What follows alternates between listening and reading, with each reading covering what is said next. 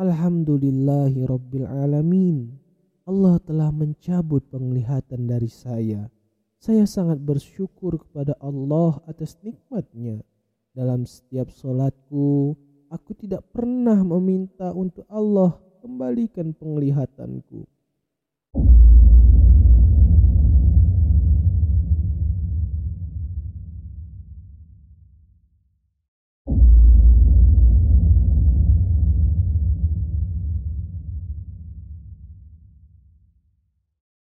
Kembali mengudara podcast berbagi kisah. Selalu ada hikmah di balik setiap kisah.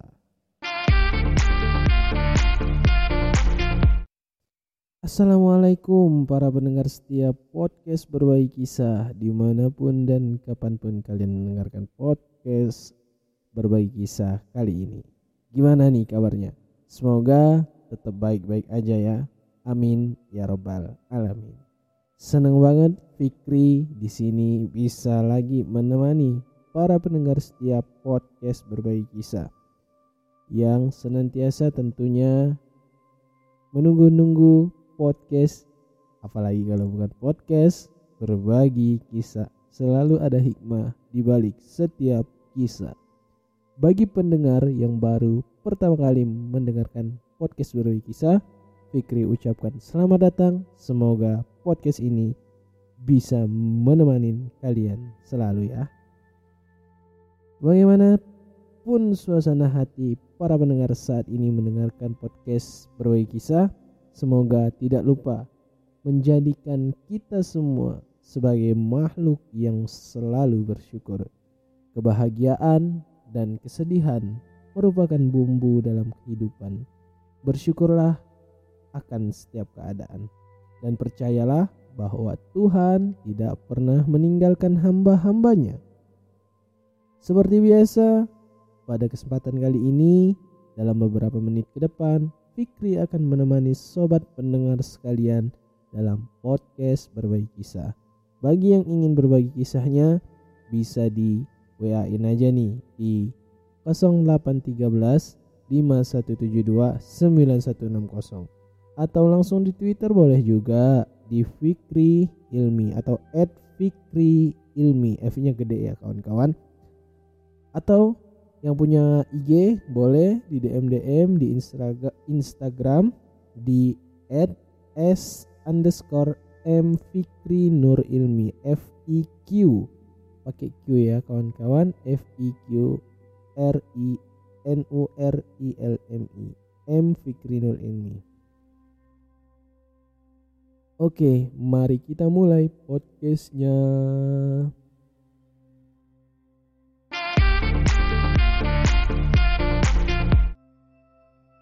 Bismillahirrahmanirrahim.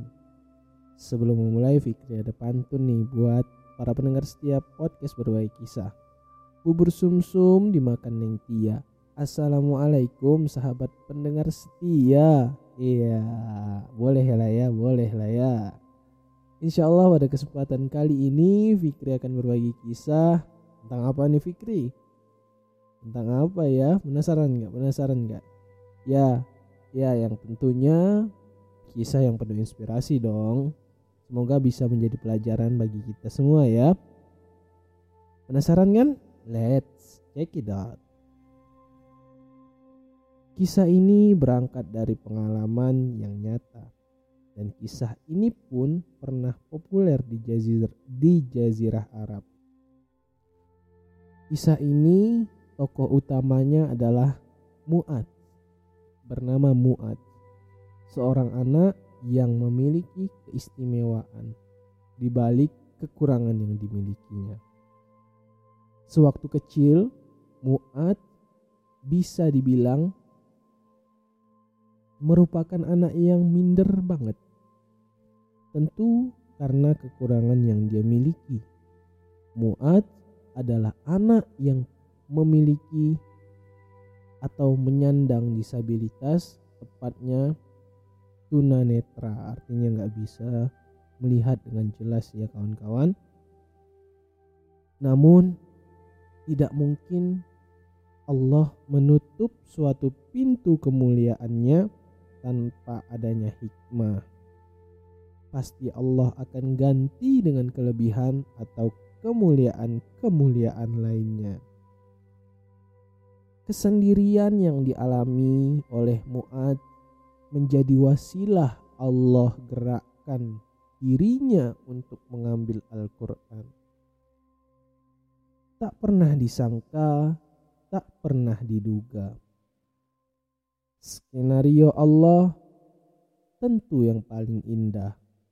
Itulah awal mula Allah ingin mengangkat derajat Mu'ad dan keluarganya.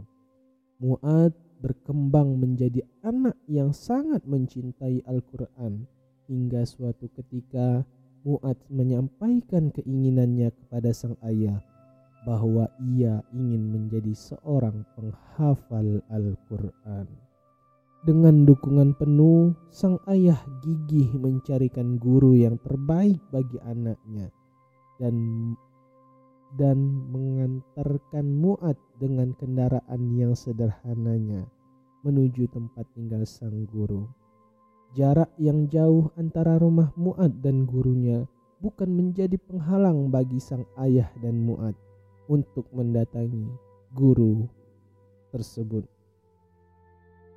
Dalam perjalanan yang jauh, Mu'ad sering mengulang-ulang hafalannya sehingga tidak sia-sia dalam setiap waktunya dan sang ayah selalu setia menyimak bacaannya dengan menempelkan naskah ayat yang dihafalkan oleh Mu'ad di dashboard motornya. Setiap kali ada jadwal belajar bersama sang guru, maka Mu'ad selalu datang dengan didampingi sang ayah. Meskipun dalam setiap kali belajar gurunya hanya meminta Mu'ad membaca satu ayat saja. Namun ayahnya dan Mu'ad sendiri tetap istiqomah belajar kepada sang guru tersebut. Ternyata bukan tanpa alasan teman-teman para pendengar setia. Sang guru melakukan hal tersebut menginginkan muridnya meresapi ayat-ayat yang dihafalkan bukan hanya sekedar menghafalkan tanpa menyerap isi apa yang dihafalkan. Dengan begitu, kecepatan dalam menghafalnya menjadi meningkat. Singkat cerita, keistiqomahan dan kesabaran mereka pun berbuah manis. Bahwa Mu'ad dalam beberapa bulan mampu menghafal Al-Quran secara lengkap dan mungkin.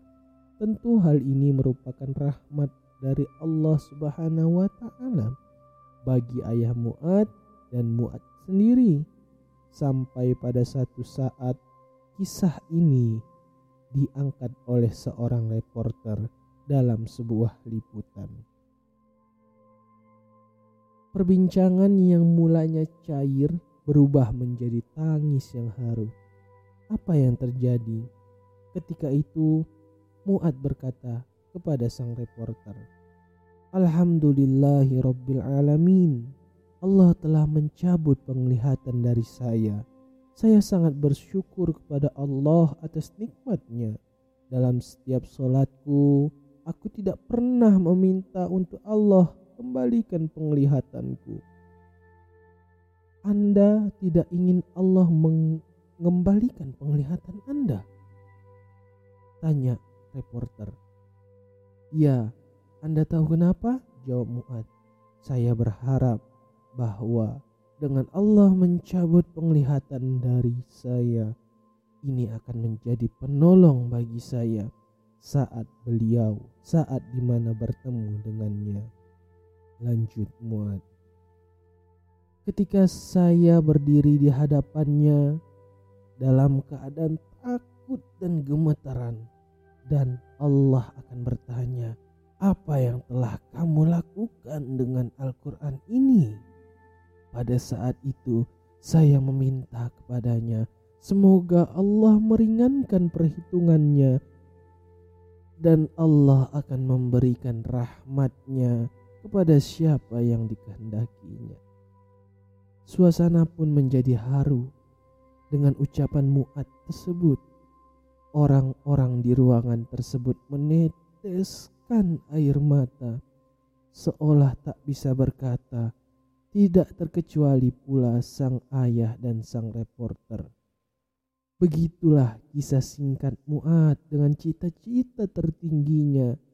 Dari kisah di atas tentu banyak pelajaran yang dapat dipetik bahwa dalam belajar harus dijalani dengan sabar dan istiqomah karena pada dasarnya keistiqomahan akan berbuah kemuliaan. Kemudian seorang anak yang Allah beri kekurangan dari segi fisik masih mampu menghafal Al-Quran dengan harapan Allah ringankan azab atas dirinya terhadap dari Al-Quran yang dihafalkannya. Lantas, bagaimana dengan kita semua? Lantas, bagaimana dengan para pendengar semua dan termasuk saya? Ini menjadi muhasabah bagi saya sendiri yang sering merasa aman dengan amalan yang kita perbuat, yang telah diberi waktu panjang dalam kehidupan yang masih diberikan fisik tanpa kekurangan satu hal apa pun. Di mana posisi kita ketika dihadapkan kepada Allah nanti? Dari kisah di atas mengajarkan kepada kita bahwa cita-cita tertinggi seorang hamba bukan hanya tentang kesuksesan di dunia, akan tetapi bagaimana nanti kesuksesan di akhirat kelak. Sungguh kisah yang penuh dengan inspirasi mungkin itu akan menjadi suntikan semangat bagi para pendengar setia semua untuk terus berbuat kebaikan dan terus bersama dengan Al-Quran. Terima kasih yang sudah mendengarkan dengan sabar hingga selesai. Semoga kisah di atas memberikan insight-insight yang baik untuk kita lebih baik ke depannya nanti. Semoga ke depan kita semua dapat menjadi insan-insan yang lebih baik dari hari sebelumnya. Sehingga kita semua menjadi orang yang beruntung di hadapannya. Amin. Ya Rabbal Alamin. Insya Allah kita akan ketemu lagi dalam episode-episode selanjutnya yang tentunya akan lebih menarik. Saatnya Fikri bakal pamit undur diri dan jangan lupa tetap dengarkan podcast berbagi kisah. Selalu ada hikmah di balik setiap kisah. Fikri pamit undur diri. Ilal liqa ma'as Wassalamualaikum. Bye bye.